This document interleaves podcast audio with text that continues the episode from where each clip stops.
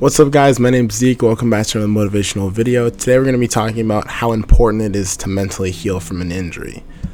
Before we get into today's video, make sure you guys leave a like down below if you liked the video. Make sure you leave a comment on anything you like or dislike about today's video, and then make sure you guys also subscribe for more content like this. How important it is to mentally heal from an injury. I've talked about another video on the steps to mentally healing from an injury, but I have not talked about how important it is to mentally heal from an injury.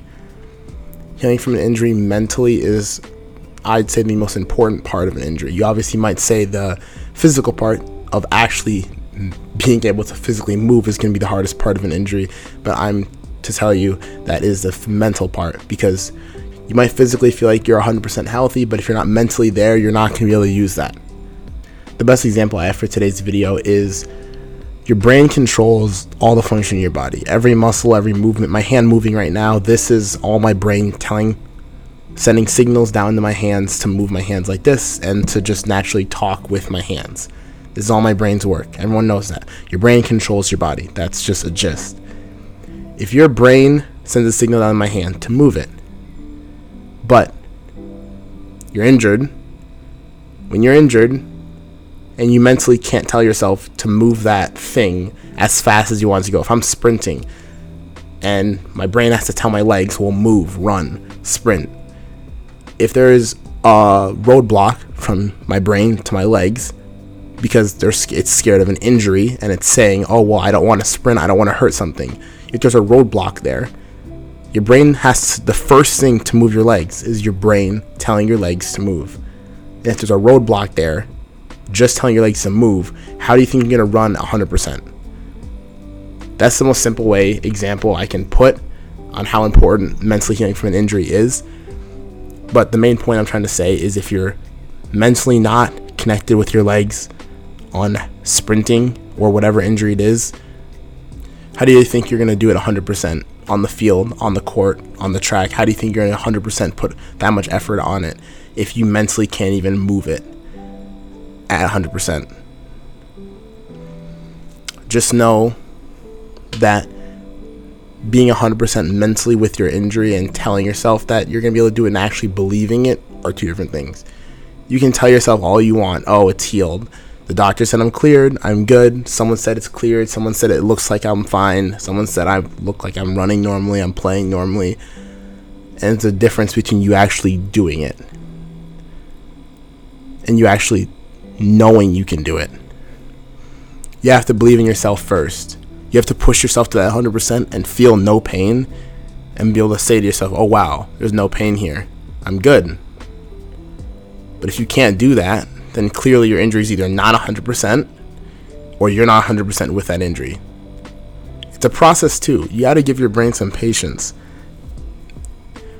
Some people want just like that for an injury to be gone you have to give yourself some time to realize that an injury does take time to heal. And it's not going to be a one day thing. It can be, but a lot of injuries aren't just a one day thing. You got to give your brain some time to accommodate to the fact that it's healing and then rebuild itself. You got to give your brain some time to adjust to what's going on. I'll link the other video on how to mentally heal from an injury in the description down below that's just going to be giving you the base steps on how to mentally heal from an injury. But this is just kind of a follow up video to get a little more in depth on how you can do that and how important it is to do that. That's why there's people that do have a job nowadays, sports psychology, and they teach teams, players lessons on just how to psychologically deal with injuries and just deal with the sport because they know how big the mental side of sports is.